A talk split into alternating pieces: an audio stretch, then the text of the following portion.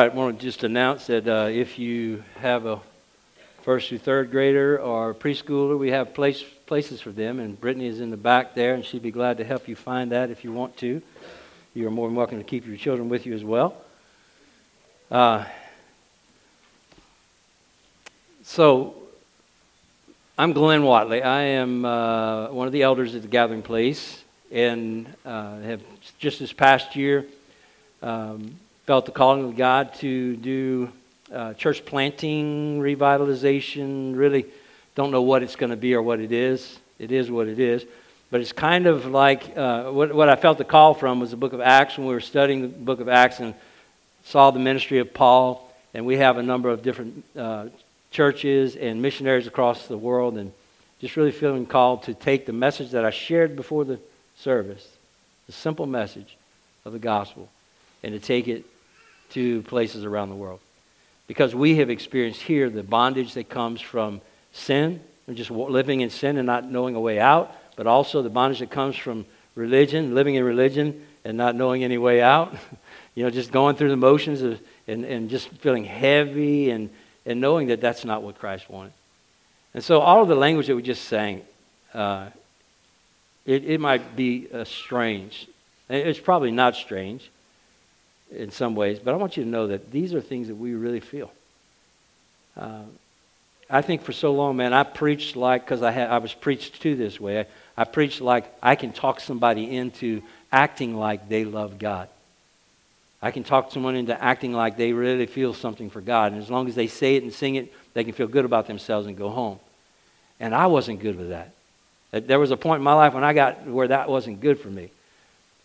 And I wanted more, and God began to describe to us and help us to understand through His Word very clearly, easy scriptures, of, of what the difference is between just religious activity and relationship. The Pharisees and Sadducees, the people that Jesus had all the trouble with in His time on the earth, were the religious people. It wasn't the tax collectors and sinners. Those are the ones He hung out with, those are the ones that were listening to Him, receiving what He said. And, and although I've always tried to make myself somebody besides the Pharisees and Sadducees, I found myself in the leadership like a Paul who had all the right pedigree and the right training and all that stuff, and I'm, I'm, my life is empty and feeling nothing toward God. But today I can say, you know, I can't sing these songs without feeling what we're singing. I mean, what we just sang about, uh, about my kingdom next to His falling, man, it, it mine fell, and, and I want nothing but Him. And that's different. Uh, if, you, if you just listen to the, the, the little differences in the language today, you're going to hear that. We want to know God. We want to know Him by person. How can you expect me to? You know what would be weird is if I came up to you, total stranger in our church today, and said, You need to love me. You should love me, and you're supposed to, and you ought to. Love me. And then waited for your response. And you might say, I love you. And I might, it might not be good enough. And my friend next to me might say, You need to say that bigger and better. Isn't that crazy? That's ludicrous. That we would expect that we would love a person without knowing that person. And so our whole, our whole goal at the gathering place and our whole goal in missions around the world is in church planting is to help people to understand how to know God. Now, one way you know God, the first way you know God is by what we just saw today. You receive the grace of God for salvation. He gives you salvation as a free gift. He washes you clean. That's one characteristic, or a couple of characteristics tied up in one, I guess, of who God is. He is a God of grace, which means He gives us what we don't deserve. It's God's riches at Christ's expense. Right? He gives us that free gift. That's grace. What a, I mean, that's a beautiful characteristic. It's what draws us to Him when we see Him for who He is. But there's so much more that God wants to reveal about Himself to you. And we thought after that, all you're supposed to do is read the Bible and say, well, the Bible says that God is fill in the blank. And then we're supposed to feel that toward God. But look, look at what Jesus said about how he wants to reveal more of himself to us. It's in John chapter 14. This is the last moments that Jesus had with his disciples prior to his crucifixion. So this is the last moments, and he's, he's trying to give away this beautiful truth of what it means to walk with him and know him more and more every day by experience. Look at what he says. beginning with verse 21. Whoever has my commandments and keeps them, he it is who loves me. And he who loves me will be loved by my Father, and I will love him and manifest or reveal myself to him. Judas Iscariot said to him, Lord, how is it that you will manifest yourself to us and not to the world? That's a good question because everybody doesn't really see God for who he is. And look at what Jesus said. Jesus answered him, If anyone loves me, he will keep my word, and the Father will love him, and we will come to him and make our home with him. Whoever does not love me does not keep my words, and the word that you hear is not mine, but the Father's who sent me. So here's what Jesus is saying in that passage. It's very simple, and this is the core value of this church, is that we believe that God wants to continue to manifest himself to us. And the way he says that happens is it's not complicated. He says, You obey my commandments. You keep my word. And he says it a lot of different ways in John's gospel and in John's epistles over and over again. And the whole Bible is a story about men and women who knew God because they obeyed what he said, and God manifested himself in them and through them. So, the gathering place, we talk about a cycle of abiding that comes from this passage. Later on, Jesus comes and says, If you abide in me, my word abides in you. Ask, you know, ask what you will to be done for you. I'm the vine, you're the branches. If you abide in me or remain in me, which is what he described here, that the Father and the, and the Son are living with us, dwelling with us. We remain in him. That is, obey him moment by moment, day after day.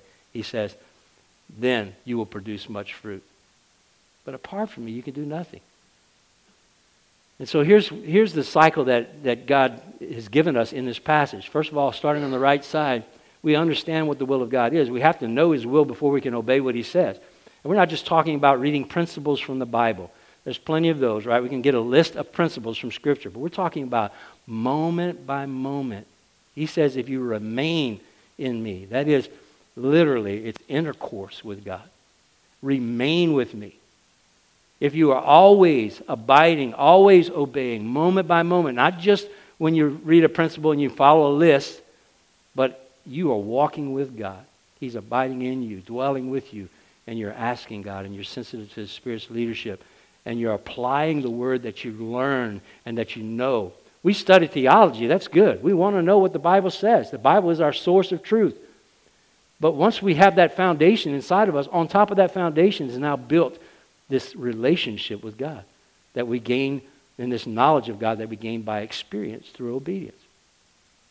So we, we want to know the will of God, so we do study the Bible. That's what we do. First thing we do is we get after it, man. We get in the Bible, we study the Word, we, we, we read it, we study it, we memorize it, we meditate on it, we sing it. We want to know the Word of God, what He says.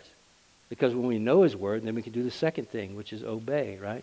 Bottom obey God's commands. Now, in between our understanding of God's will and our obedience is a faith challenge, always. And God told David, All right, it's time, bud. You're going to go kill that giant with a rock.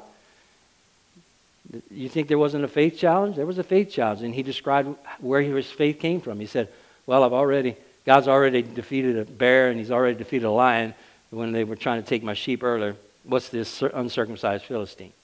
He had faith that he drew from his previous experiences with God. He knew God by experience, right? And so he uses the faith that he has. So wherever your faith is, if your faith is very weak right now, obey God where you can. Maybe there's some things you're not ready to release to God yet. Some area of your life that you know you, it's sin, but you're, you're, you're going to walk in it. Obey Him where you can. And watch what happens next because the fruit comes next. Once you abide in Him, which all that is is obeying, then the fruit comes. And the first fruit is you get to see God exclusive activity. He manifests Himself. So, so Moses, God tells Moses to hold up his staff. I mean, if, if I'm Moses, I'm going like, really? Maybe you didn't hear what we said. There's an army coming behind us and a sea in front of us, and we're to, and all these people are whining and complaining. And what do we do? And God says, hold up your staff. Now, he didn't say that, but I would have. And so he holds up a stick in the air, and then God exclusive activity happens. God does what only God can do, and the, the sea parts, and the, the army comes in, and God drops the sea on the army and kills them all. And they came to know what's cool about that was not that they could say, Wow, wasn't that cool? Let's go on. Moses learn something about God. That God, and he, and he writes a song about it in, in the story. Right after they come out of the Red Sea, Moses writes this beautiful song of all the things that God did and what he learned about his character through that. So Moses is coming to know God, continuing to come to know God because he's obeying God every day and every moment. There's not a time when he doesn't go to God and say, What do I do here? What do I do here? Now, we can't spend all of our lives on our knees praying and asking God, What do I do now? What do I do now? But God, knowing the Word of God, getting sensitive to the Spirit of God in you, will help you to understand that. And so that's what we do. That's what we do at the gathering place. It's our goal. It's what we do personally. So today I'm telling a story, briefly, about Romania. But what I want to focus on these next few minutes that we have together is that when we do missions as a church, we're not doing anything different than what you're doing in your house, what you're doing at home, by yourself, in your workplace, what you're doing every day. It doesn't change when we get to missions. What we do here, the gathering place, what God's called us to in relationship with Him, is the same when we go on the mission field. So I just want to show you, tell you what I've learned about God. Incredible. Incredible. So most of y'all know that last uh, year ago, August, my mom and dad were in a car wreck and they were in Lafayette. And so I went to Lafayette to, to be with them. And a friend of mine who was a college buddy came to the hospital because he works in the church there in Lafayette, heard that mom and dad were in a car accident on Facebook, and he comes to see me. And we visit for a little while, and we're catching up. Now, whole nother story, so I'm not telling it. I had just gotten back from Honduras, where God had opened up a door for 10 churches in Honduras. And we, we now have a pastor on the ground who's training pastors in Honduras. God opened that door. We did nothing to make that happen. That's a whole other story of one after another after another God moments how God took over and showed himself to us. But we just got back. And so he said, What are you doing? He said, Tell me about your life. I said, Well, I'm just transitioning into this new thing. I don't know what it's going to be, but I just got back from Honduras and we're doing church planting there. And he takes a gasp and kind of steps back and says, Are you serious? I said, Yeah, we're doing church planting. He says, It's pretty cool. And he said, We've been working in Romania for almost 20 years with uh, gypsy orphans. And he said, we started, and, and there was an orphanage there, and then the orphanage closed, and a friend of mine and I decided we wanted to continue to help these kids to do well in school because they typically drop out and then they don't have much of a life. And so we started an organization called Another Child Foundation, and we've been doing school, before school care, after school care, and a preschool. And then some humanitarian aid. They feed them a couple meals a day at this place called Point of Hope. And he said, and we got some kids that are now grown up and they're too old. They're, they're, they're aging out of Point of Hope. And we, want to, we don't know what to do with them spiritually because there's one church in the community and it's a, in a home and it's like holds 40 people and there's, we believe, 2,000 families in this community that, are, that have no church. He said, man, would you be interested in, in helping us? I said, man, let me pray and bring that to our elders. But yeah, it sounds like God to me. So of course, I brought it to the elders and immediately we were all on board with that. We knew it was from the Lord, right? So we look, we asked the Lord. We're asking him all the time, show us what to do. In missions, we're do, I'm doing that. I'm not trying to go off on a tangent and do something on my own. I'm just asking God, what do we do? So God spoke when I wasn't even looking for it, right? But now I know what he wants. I know his will, so I have something to do.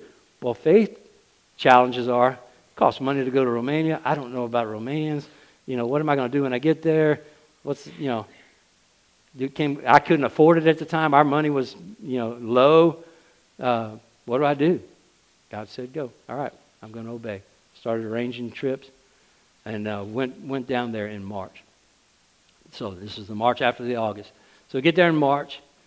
I'm, I'm on my way, flying in an airplane, and I'm reading my scripture that I read every day. I'm just, you know, I read through the Bible. I do some other things too, but I'm just reading through the Bible. I try to cover the whole Bible in a year It's not very impressive, really. It's just a couple of chapters.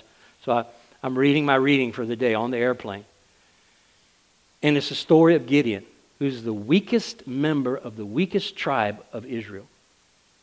And he's, God's calling him to go and, and lead the army, the Israelite army, to defeat the largest army they'd ever fought, the Midianites and all these eastern peoples, who are described in Scripture as their camels were more than the sands on the sea. Lots of people.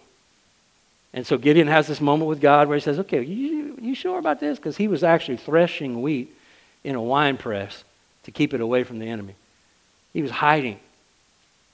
And he says, God, if this is you, I just need, would you mind make the fleece wet in the morning and the ground dry? Y'all know the story. Make the ground dry the next morning. Okay, that might have just somebody might have spilled something. If you don't mind, make the ground wet and the fleece dry in the morning. Anyway, through, goes through this process where God increases his faith through experience. And then Gideon goes. But he's a nobody. Ultimately, God reduces him to his army to 300 men, and they're armed with jars and torches. You know, no bazookas, no, you know, no machine guns. But he goes. And so when I read that story, this is what the Lord, the Spirit said to me in that moment. Okay, and this is how the Spirit speaks. Okay, he doesn't speak audibly, but the Spirit spoke to me in the moment because I know where I'm going. God knows where I'm going. He knows where my heart is and what I'm thinking about. He says, You're a nobody. You have nothing to bring, and I'm going to give you what you need. So don't go over there with an agenda or a plan or whatever else. Of course, I had a, pack, a backpack full of stuff ready to unload whatever I decided I needed to unload in a moment, but God said, I got it. And you go and just go. All right, I got my command. Doesn't sound right. When I get off the plane, the guy says, What are we doing? I say, I don't know. We went to the hotel and spent the night. Next morning, I get up and I'm getting before God and finding okay, you said nothing, so it's you. Next part of the story. Gideon. I said, God, what are we doing today? Gideon, the next part of the story, God sends Gideon into the enemy's camp to listen to the tent, listen by the tent of one of the enemy soldiers. And he hears the fear in the, in the hearts of those men. Unwarranted fear, right? It's not, they're scared of the army that's coming. And Gideon goes, What? Have you seen a picture of our army and our weapons? You know, but he hears their fear. And because he was, when he heard, God was able to calm his heart, give him peace, give him more direction. And the Spirit spoke to me that morning and said, This is what you're here for. You're here to listen, not to speak.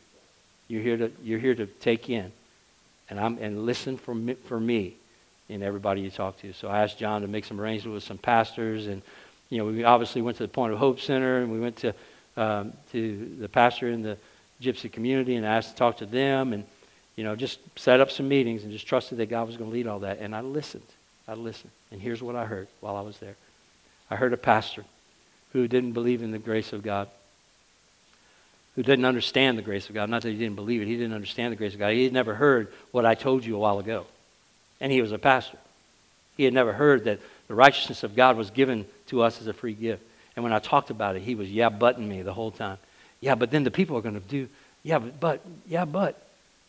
Yeah, but. It says it in the Word, all over the place. The whole book of Romans, the whole book of Galatians. How do you miss it? I know how I missed it. But come on, get this. And I thought, well, we're not going to have anything to do with him. But what I heard him say was this I heard him say, I have a gypsy elder in my church, and we planted a church with him, a, a gypsy church with him in another community. So I'm, I heard that. I wrote it down in my journal. I said, okay, I'm going to need to connect with him because this is the only guy that I've heard talk about because of this prejudice between the Romanians and the gypsies. The only guy I heard say that this is, uh, I'm a, I, have a, I have one. And we're doing this. All right, God. I don't understand it, but okay, that's, that's a connection. I heard that, wrote it down that day. Also, that day I met with another pastor. Was in their church on a Sunday morning. It felt just like this in a different language. They were singing our songs. I mean, I was singing the songs in English, and they were all looking like, "What? Who's that guy?" You know. But I had, I had a great experience. Met the pastor later, young guy, very like us. It seemed. I thought this is the one. Uh, Wrote that down in my journal that day. Go out to meet with uh, the pastor in the gypsy community. A pastor, not a gypsy pastor, but the other pastor, a, a Baptist pastor in the community. And as we talked, immediately heard him, heard the prejudice, and heard that he wasn't, he didn't want to have anything to do with those kind of people. Okay, I heard that. I needed to hear that because I didn't really believe that it was true. But I heard it and I realized, okay, it's not going to be him who's going to be helping us. And God, do something with this prejudice. So, um, anyway, that's what I heard. Uh, on the way back home that day, there's a, there's a young man named Lucci who was an orphan, grew up in a Romanian orphanage, then was adopted by a group home, and had a great and came to know the Lord through that, and had a great experience with the Lord. And but he's, he was very, um, I don't know, he, did, he wasn't the kind of person you would put in leadership. It didn't seem like. But on the way up there, I asked John, I said, Is there somebody on the ground that we really need to talk to that you think would be a leader? And this is the guy he talked about. And so I wasn't seeing it, to be honest with you. And we'd been there a couple of days now. And so we're coming back from the Point of Hope Center to the city where I was staying, about a 45 minute drive. And he and I are in the back seat. And I said, I said, Lucy, tell me your story. Tell me, tell me your story. So he tells me his story. Basically, he was, he was the son of his mother and a man who nobody knew, who wasn't even sure who his father was.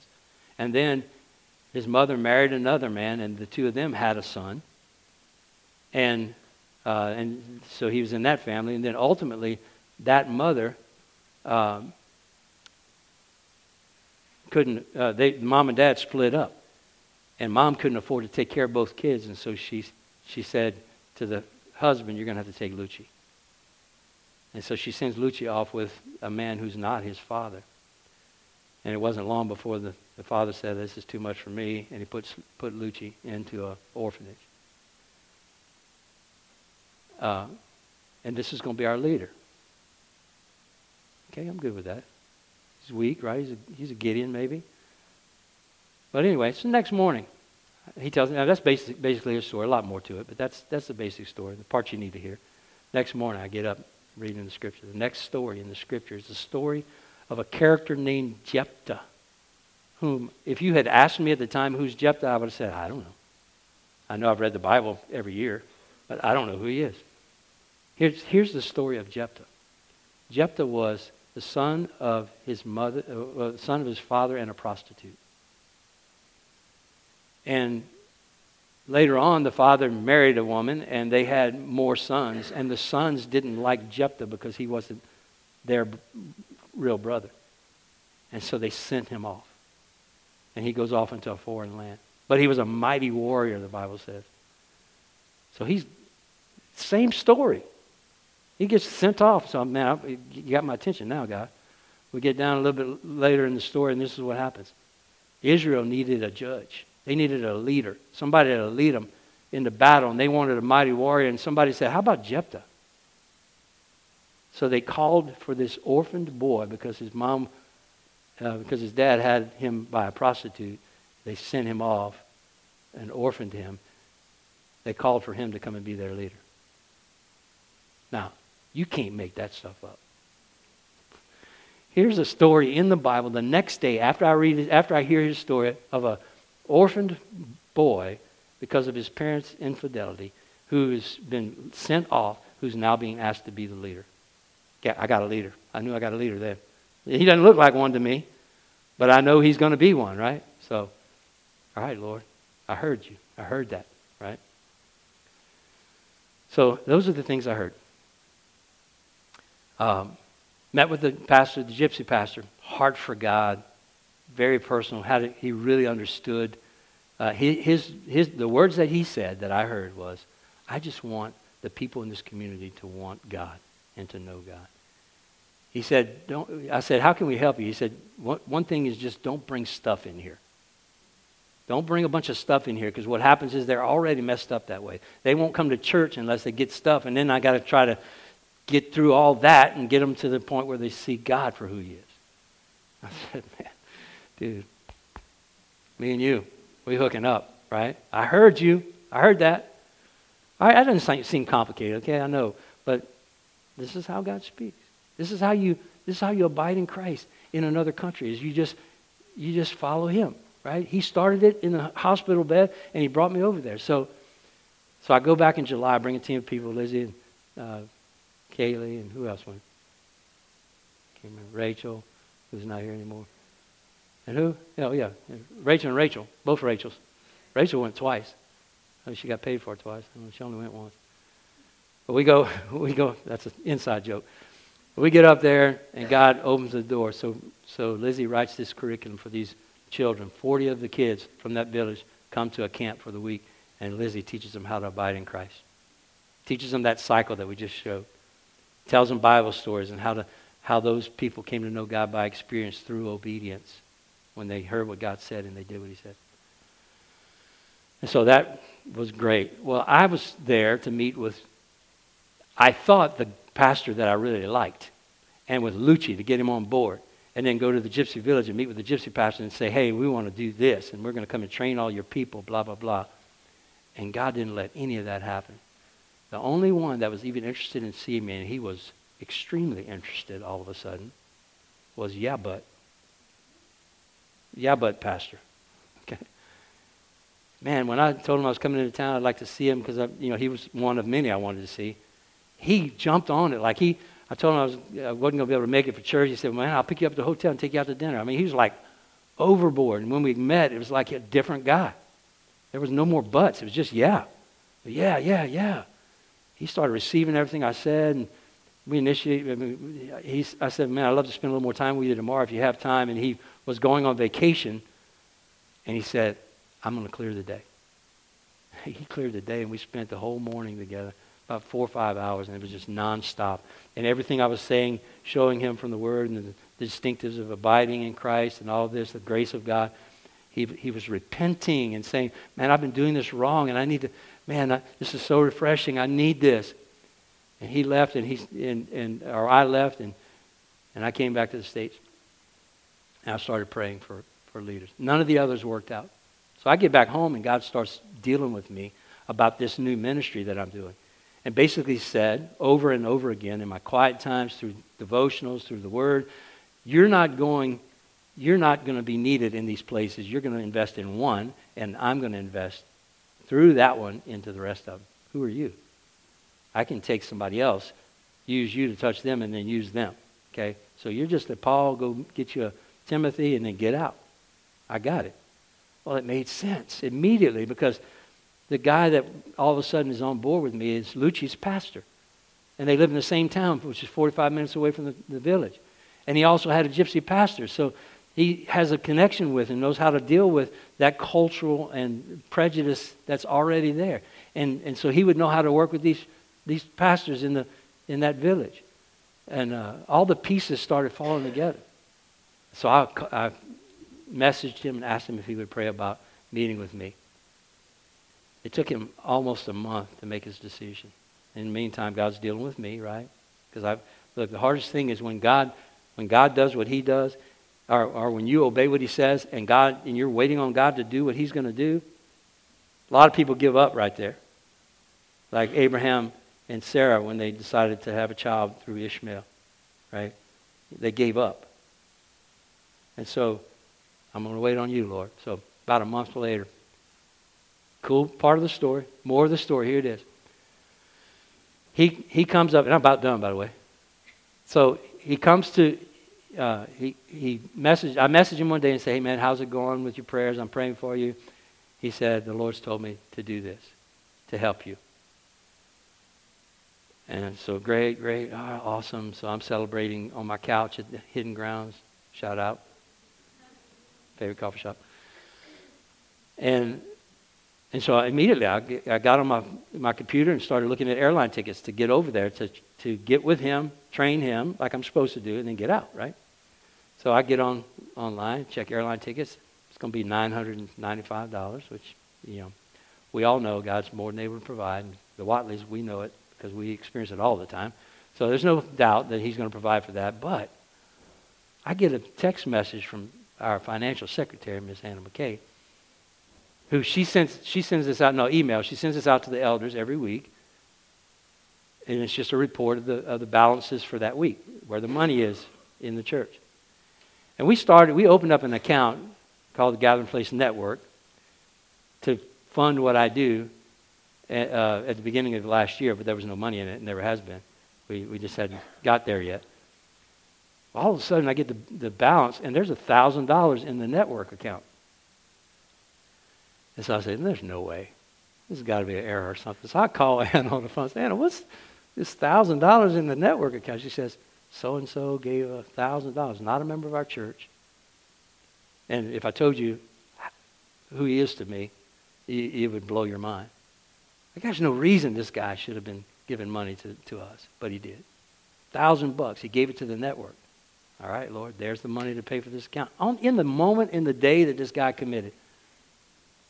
Now, if that doesn't, all right, again, I know that's a cool story, but if that doesn't increase your faith in God, if that's you and you're the one having these experiences, if that doesn't deepen your love for Him and show you something about His character that makes you love Him for reals, like not because you're supposed to sing a song about it, if that doesn't make it real to you, I don't, I don't, I don't understand that.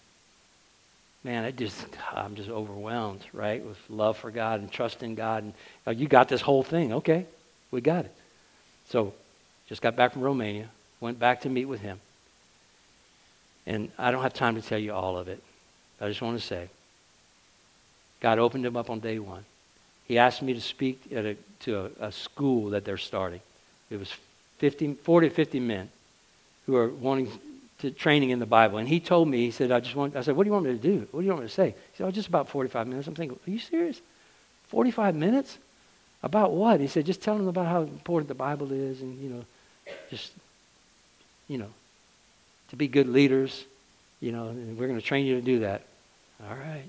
So I get up the next morning, man, I'm praying, all right, God, what do you want me to say? God said, I want you to talk about nothing but abiding. And so I thought, okay, well, how does abiding fit into the school? Okay, we need to know the Word of God.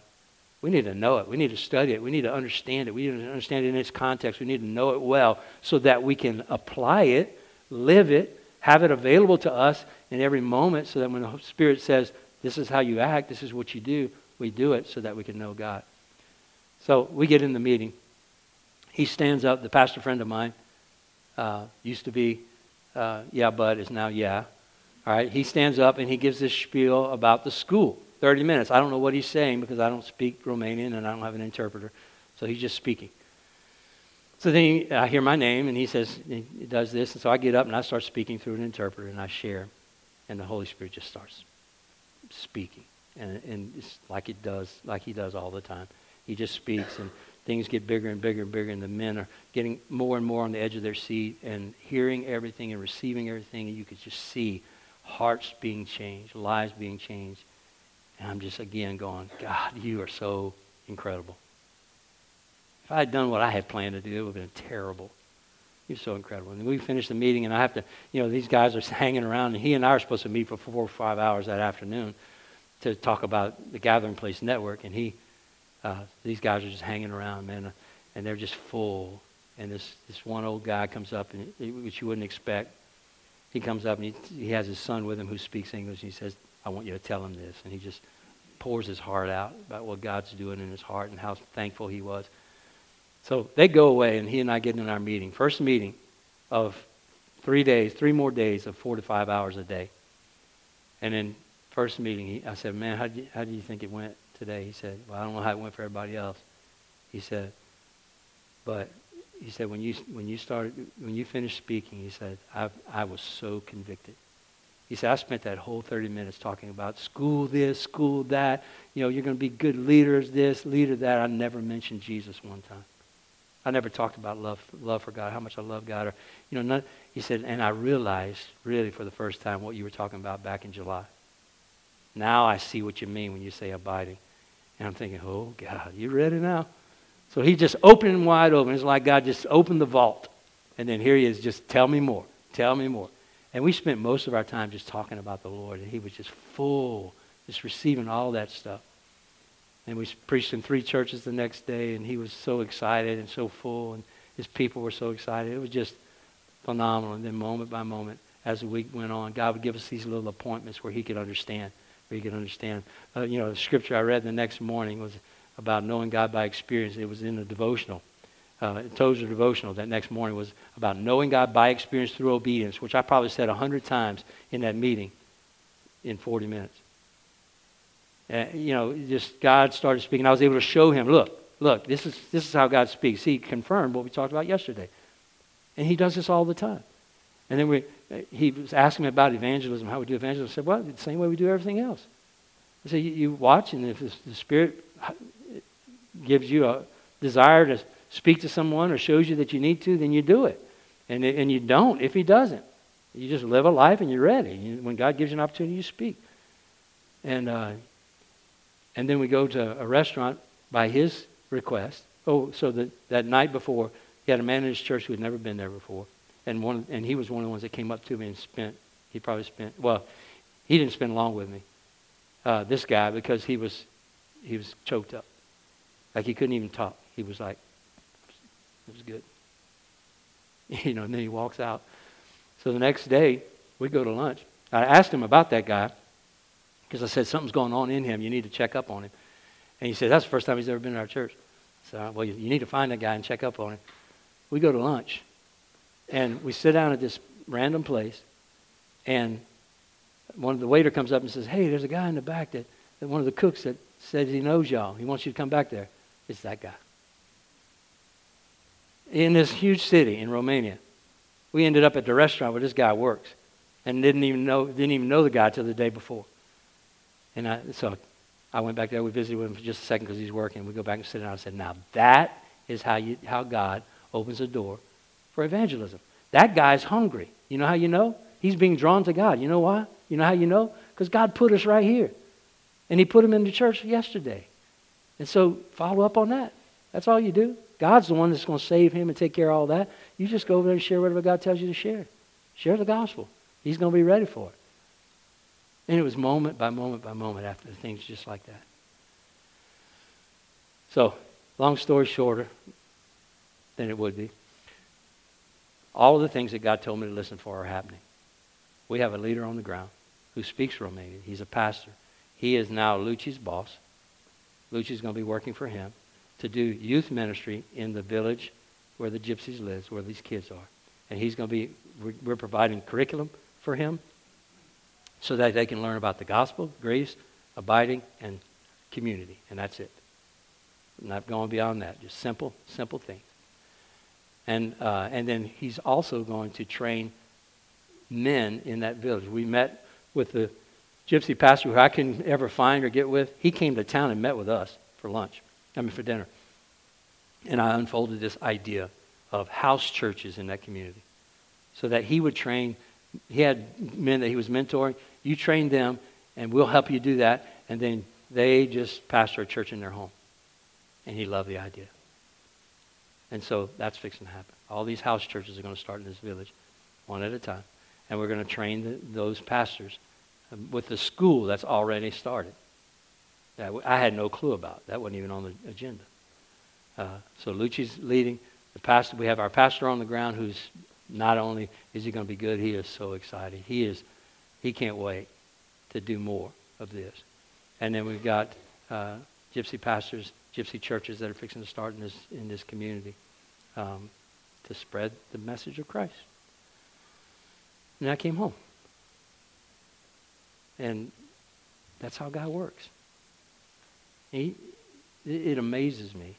This is what I learned about God by experience through obedience is that God is in that country and He's in every country. And that God can take a nobody from this country and put him in the right place in another country with a nobody in that country who didn't even know he was ready, but he was. And he can, he can guide our conversations and bring us both to a place where we can, we can make a difference in a, in a whole country. That country is not big. But that, that whole country can be transformed by what God does through this one man there's one nobody and, and his little followers. So that's exciting, right? That's why we do missions, right? So I was talking to the, the old fellow whose son was interpreting for him after the uh, after the little uh, school meeting. They couldn't help but say, you know, we have a sister who would love this idea. She's in a place where it's dry. She said they, they haven't been able to find any church that really is warm to, to a relationship with Christ and, and focusing on that. And so they started meeting in their home. I said, if I can help in any way, let me know. Where are they? London, England. Okay, let's go. I mean, if God's in it, we're going to go to London, England. We'll do it over there. Why is it, is it, is it more important than across the street? No. Maybe across the street's not ready. Maybe they are ready in this one home, right? So that's what we're doing. We're just asking God to open doors make our ears hear who we need to hear. And He knows that what we're ready for is to adjust to whatever He says. Right? All right, I want to pray with everybody before we worship one more time, and then we'll be out of here. And you feel free to leave if you need to. We just we like to worship. But as I pray, I just want to say this. You know, I talked at the beginning about how Jesus said, No one can come to me unless the Father draws them. So if you feel the Father drawing you right now, you feel the Spirit of God moving in your heart, you may not be able to explain it. You might think, oh, this, you know, I don't know what this is. Let me just share. That's it. God loves you. And it's not because you're a good person. It's not because you deserve it. Because he's a good, he is a good God. He loves you and he wants you to know him and have a relationship with him, and he invites you to do that. So I know that if you're at that place and you're ready for that, God's put that in your heart, then you, you're not going to have a problem believing that Jesus died to wash your sins away. That his death and his uh, blood being shed is for your sins to be washed away. I know you're not going to have a hard time either believing that he rose from the dead because if the Lord's drawing you, then you, he puts that faith in your heart also. And so confess that to God. Just say, I believe that you died for me. Your son died for me. I want my sins to be washed away. I receive the free gift that you're giving me of Jesus. And I want his righteousness in my life, not mine. Come in. Come into my life. Take over. Father, I pray for that today. This is what we want to tell the world. I thank you for giving us the privilege of sharing this message. Thank you for the testimonies of baptism today and how clear, Lord, your word has been. And I just pray that, that anyone here that doesn't have that relationship with you will respond and invite you to have their lives. In Jesus' name.